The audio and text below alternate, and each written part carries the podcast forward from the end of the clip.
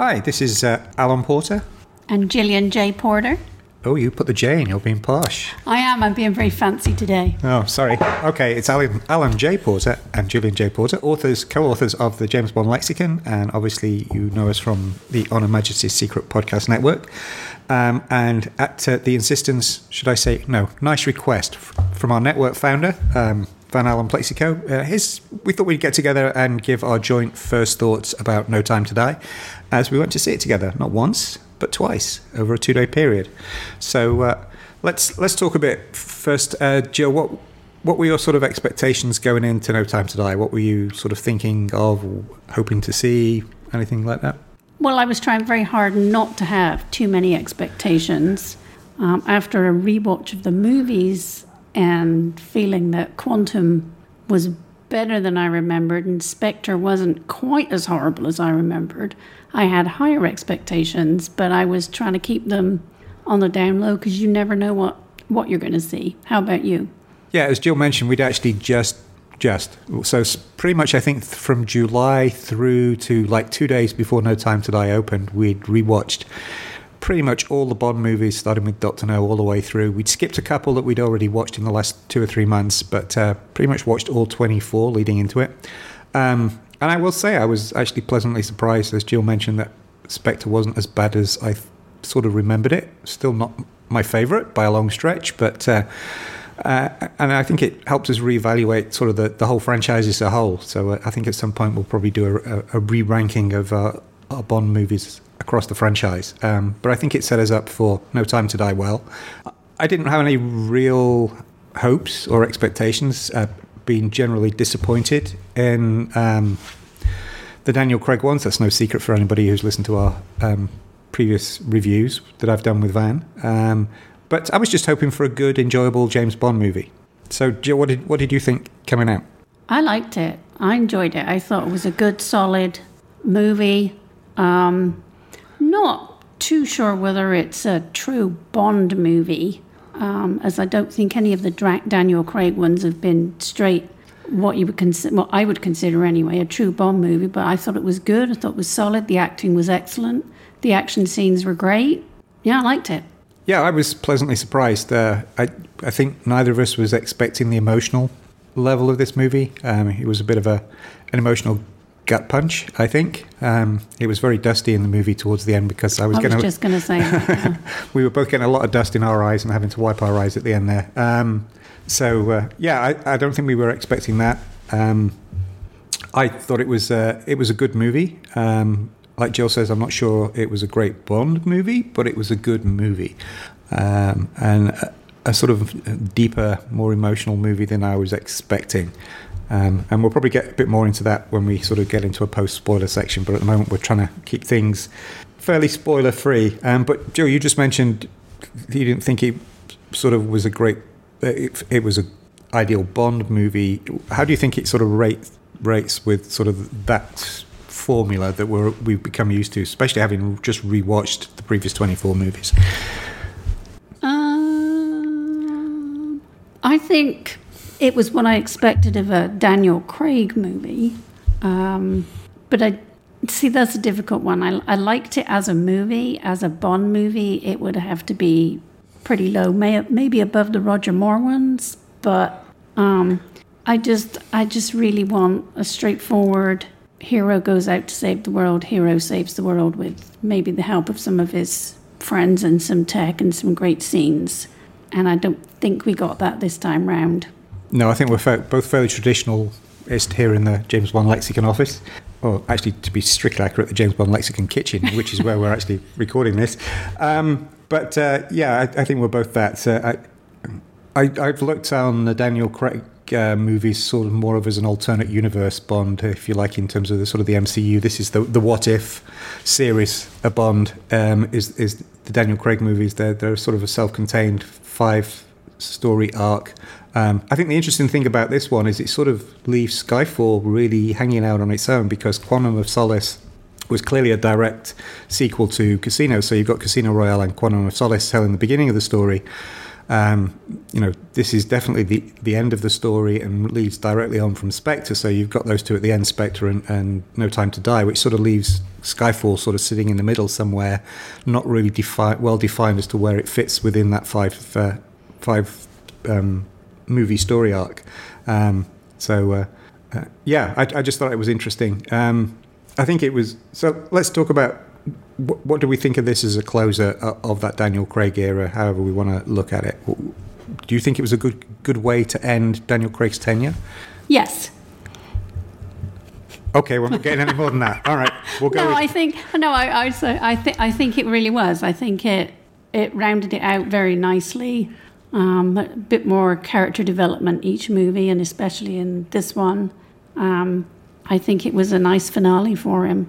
Yeah, I, me too. Um, anybody who's heard me on the other podcast talk about the Daniel Craig movies, the one thing that really sort of grates with me or is the fact that I know Daniel Craig's a really great actor and I love him in lots of other things, but he would never really work for me as Bond.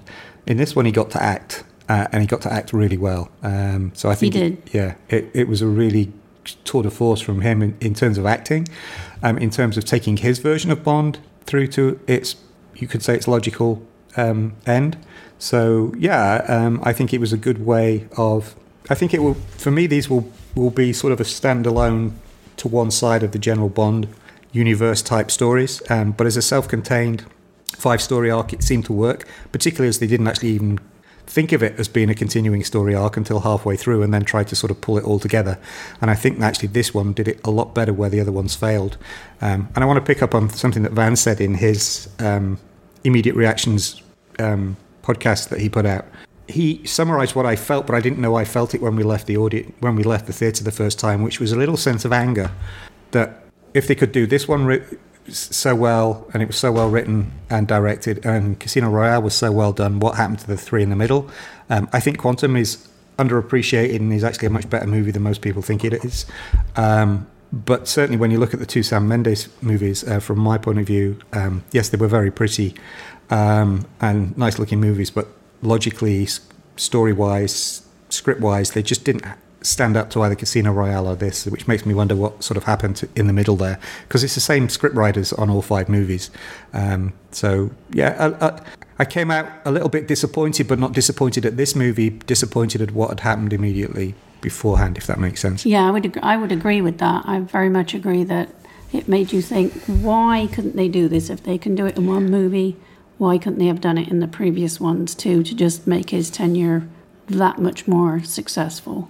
Yeah, I mean, obviously, box office wise, overall, it's been a very successful tenure, but um, I don't know, for me, it just wasn't the Bond character, um, and I think they could have done that. So, just before we get into spoilers, just I think you mentioned a couple of things that you really like, but just generally, good bits, general, non spoilery things that you liked. Um, I liked the fact it had a little bit of humor a bit more humor than the others, which made everybody seem a bit more human because we've all got that ability to make inappropriate jokes at hard moments. And I and I liked the fact that they actually allowed, especially you know Daniel Craig, to have a little bit of a sense of humor in this one. Um, what else? Like the stunts, the motorbike work was just stunning, and I'd quite happily watch that stunt again and again. So can I go out and buy a Triumph Scrambler? No. Oh, okay. Um, that was worth a try.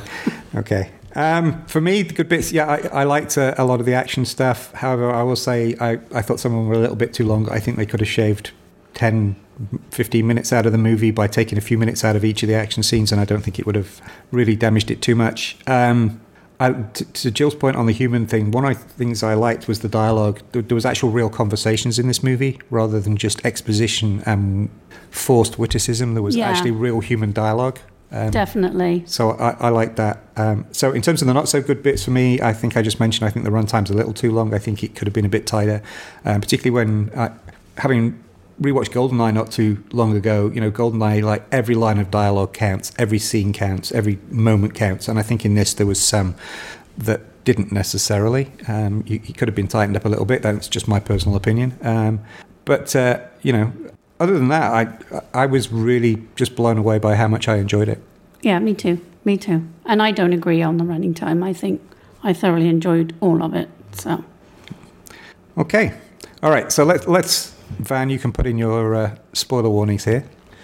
Okay, so let's move on to some of the, the more specific things. So let's pick up on what we just talked about the good bits, but this time things that very specific, sort of spoilery good bits. What what did you?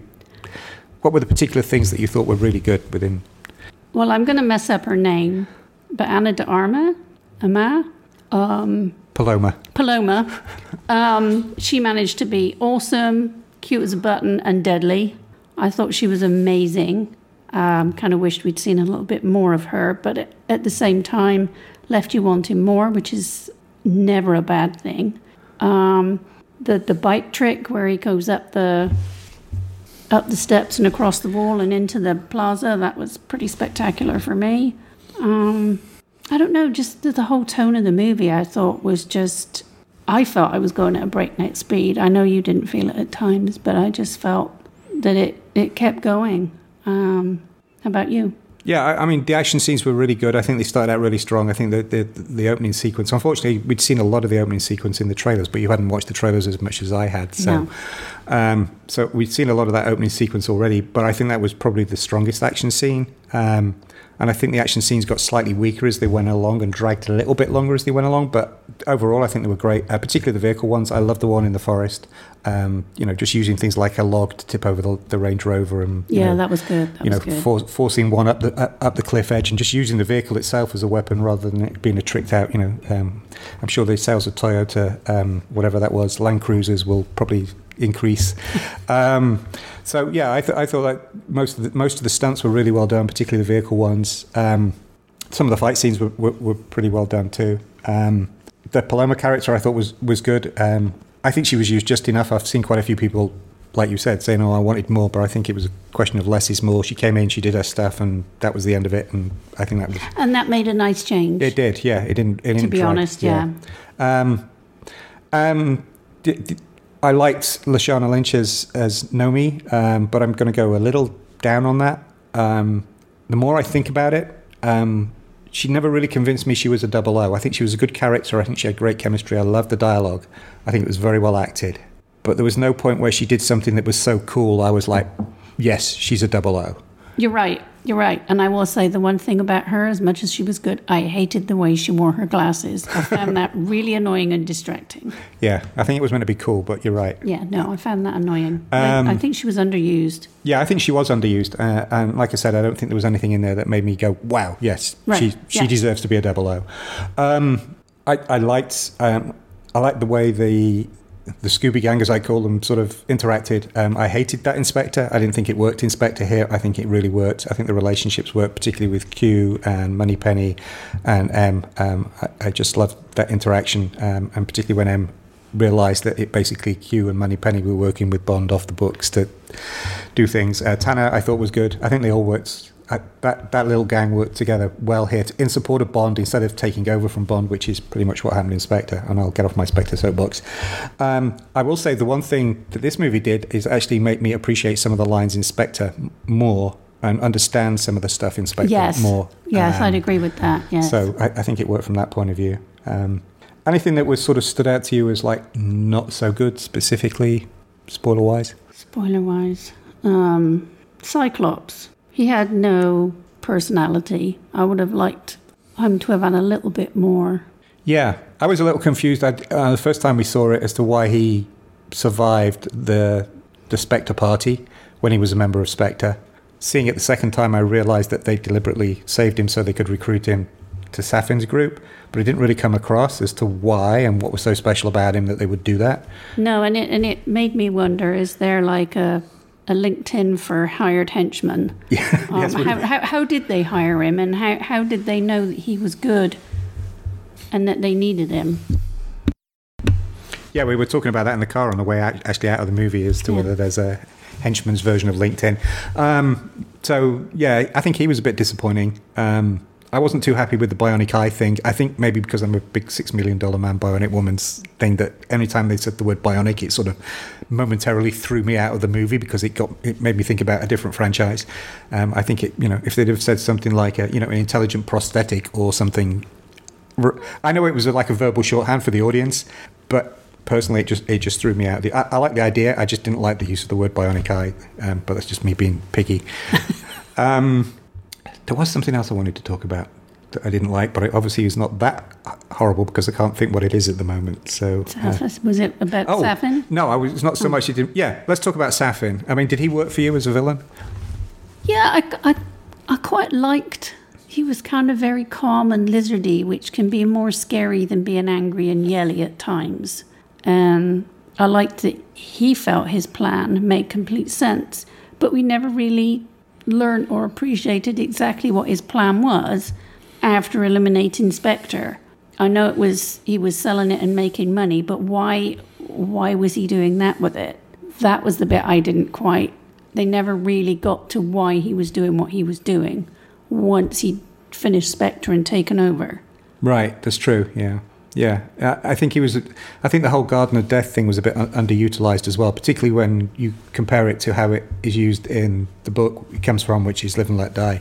Um, I think it was underused and underplayed. Yeah. Um, I thought he was a really good villain. I like. I know a few people say it was it was too low key. I like the low key villains. I find that like Jill, the, the quiet ones, the, the scarier ones. I thought that was good.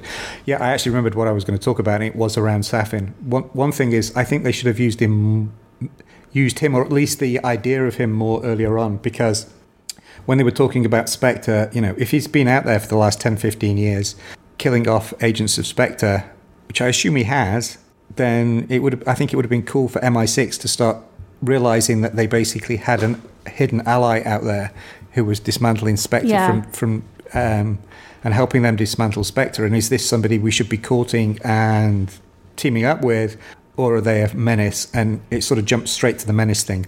The other thing with Safin, I couldn't figure out the math of the ages with him and Madeleine Swann because at the beginning, when Madeleine Swann's like 10 years old, which she actually says in Spectre that she's 10 years old when that happens, Safin was clearly a grown man Yeah. at that point. Yes, he was. Yeah. And then I we- couldn't work that out. Then we jump forward to the meeting, and it doesn't look like Safin's aged a day, even though she's now, I assume, in her mid to late twenties, Yeah. not early thirties. So yeah, that didn't didn't really work for me. Um, I think I think they would have been better actually not showing his face in the original one, you know, in, in the pre-credit sequence, or having somebody slight with a younger body, but more fluid body movements play him, so he looked a lot younger, moved a lot younger. Um, I don't know. That, the, the math just uh, of the age differences just threw me slightly. So, okay. Um, and Alan's lost his notes. Okay. No, I, I would I would agree on that one. I, I got a bit lost going around that, and also the fact that you know you, you go five years later, yet Bond still recognizes all the Spectre people, and I've never felt that anybody at the top of like being the Spectre agents has that kind of life where they're all going to still be there, especially as they've been being killed off. Right. Yeah. Yeah. That part, Um, and maybe it was that Safin just waited until they were all in one place and did it all at once. But that didn't, again, to me, doesn't fit his mo. I think he and, would he and would have it been seemed to doing have been mentioned earlier that he'd been slowly getting rid of them. Yeah. I don't know. So, Yeah. yeah. Yeah. Correct us if you know the right answer. Yeah.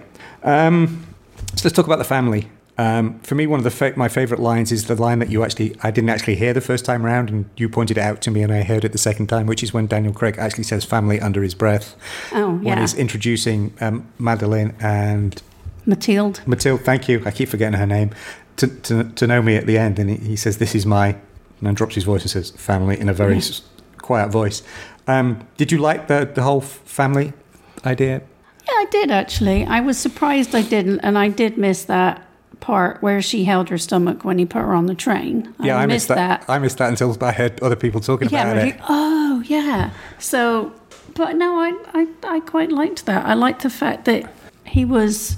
I don't know if it was part of the fact that because it was we knew it was going to be his final movie, but he had he really had something to fight for this time, and and he, the little girl that played Mathilde was excellent.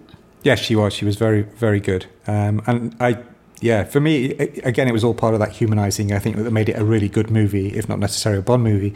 But again, if you think this, you know, they they based a lot of this on uh, Live and Let Die, and at the end of Live and Let Die, yeah, he doesn't die, but he gets blown off the, the, the cliff face, and he's amnesiac, and you know, he and Kissy Suzuki have a kid, so it sort of fits Yeah, yeah. fits in, even if he doesn't know he's a father. Um, in this one, obviously, he did. Um, and uh, yeah, for you know, for me, it's just when he picked up the abandoned toy and stuck it in his belt, it was like, okay, I know where this is going, and Yeah. that's you know, that's when the theatre started to get really dusty. um, so you know, that that was, I, I thought worked really well in the context of this Bond. I don't think it would work well in the context of the previous Bond as he was portrayed by the different actors. No, Um, me either. You know, even with the the George Lazenby one, I don't think it would have worked. But with this one, I think it with Daniel Craig's, I think it worked. I think it did. It Um, kind of fit the story arc. Yeah. It gave him belonging. It did, yeah. And and the sacrifice. So let's talk about the sacrifice at the end. Um, are you all right with James Bond dying? In in the instance of the of the movie, it followed beautifully. It made sense. James Bond himself dying is a bit of a tricky one. I'm still trying to get my head around that one. But in the sense of this movie and the story arc, it really made sense as to why. And, and to be honest, I'm not really sure that he could have got out anyway. He was badly injured. Right. I mean, you could have done like in the book, he gets blown off the cliff and he's amnesiac Yeah, and blah yeah. blah blah. So yeah, I mean, there was a way out. But I, th- I thought it was a very, um, to, to use a comic book expression, brave and bold. Mm. Um, ex- um, I thought it was a very brave and bold movie. I thought it was. I, I know it's been done in other things. Um, you know, I think my reaction to the end of this one was almost the same as the reaction to the end of Avengers: Infinity War. Was like, whoa, okay, that was brave that they did. They went there and did that. Yeah, they went there and did that. Yeah. Um, so yeah, I, I think it works. Uh, the other deaths, um, you know, Felix's death sort of um, was was very poignant. I thought. I, I thought that was really well played. The relationship between the between the two, and you know, the, the death of his only real friend, I thought was was really well done. I, I do, and I also like the humour in that about the shrimp boat in Milwaukee was Yeah. was was very funny. But I also like the fact that it, they didn't go maudlin with it. They didn't have like a suddenly a the suspended time in a sinking ship Right. where they could be all pally pally and remember things. Yeah. it was done, escape, dusted. And they treated him with a lot more respect than they did with Mathis in Yes, One of the Solace. yes, So yeah. Yes, Yeah. definitely. Yes. Okay. All right. I think we could waffle on for a little bit more, but Oh, uh, for ages, I think, from this, yeah. Um, and I'm sure there will be follow up podcasts. I know Van and I need to do our usual in depth review, and we've had a few talks about doing a, a couple of, at least a couple of roundtable ones with various folks. So um, let's let, let's wrap this up. Um, I already mentioned that we've seen it twice. Is this something that you'd recommend to folks t- to go see? Yes, definitely. And whether you're a Bond fan, whether you're not a Bond fan, it's it's a good solid movie. It might offend a lot of Bond purists, which is fine because everybody's allowed to be offended. I personally hate Skyfall. A lot of people love it. We can all have different opinions and get on. Um, but yeah, go see it. Make your own opinion. You know, make your own mind up whether you like it or not. Um, that's it. Yep. Yeah.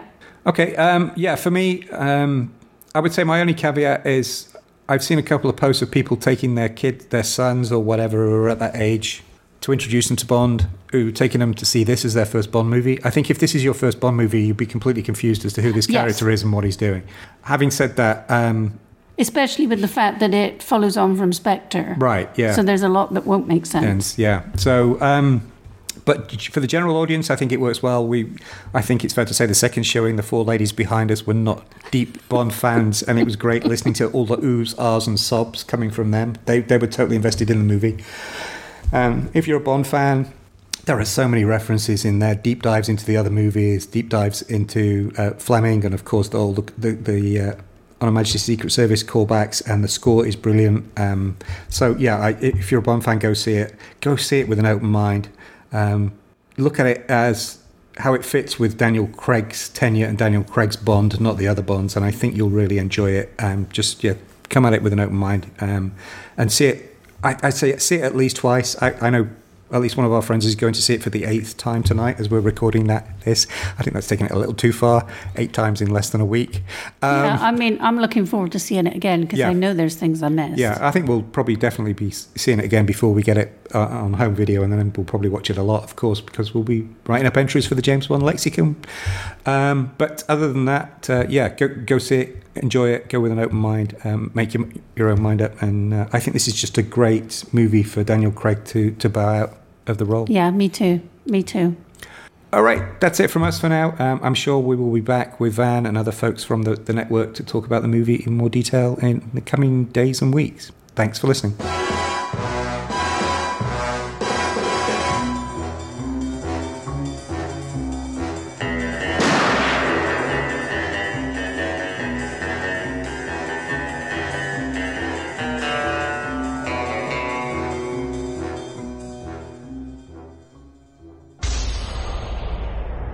This has been a White Rocket Entertainment production.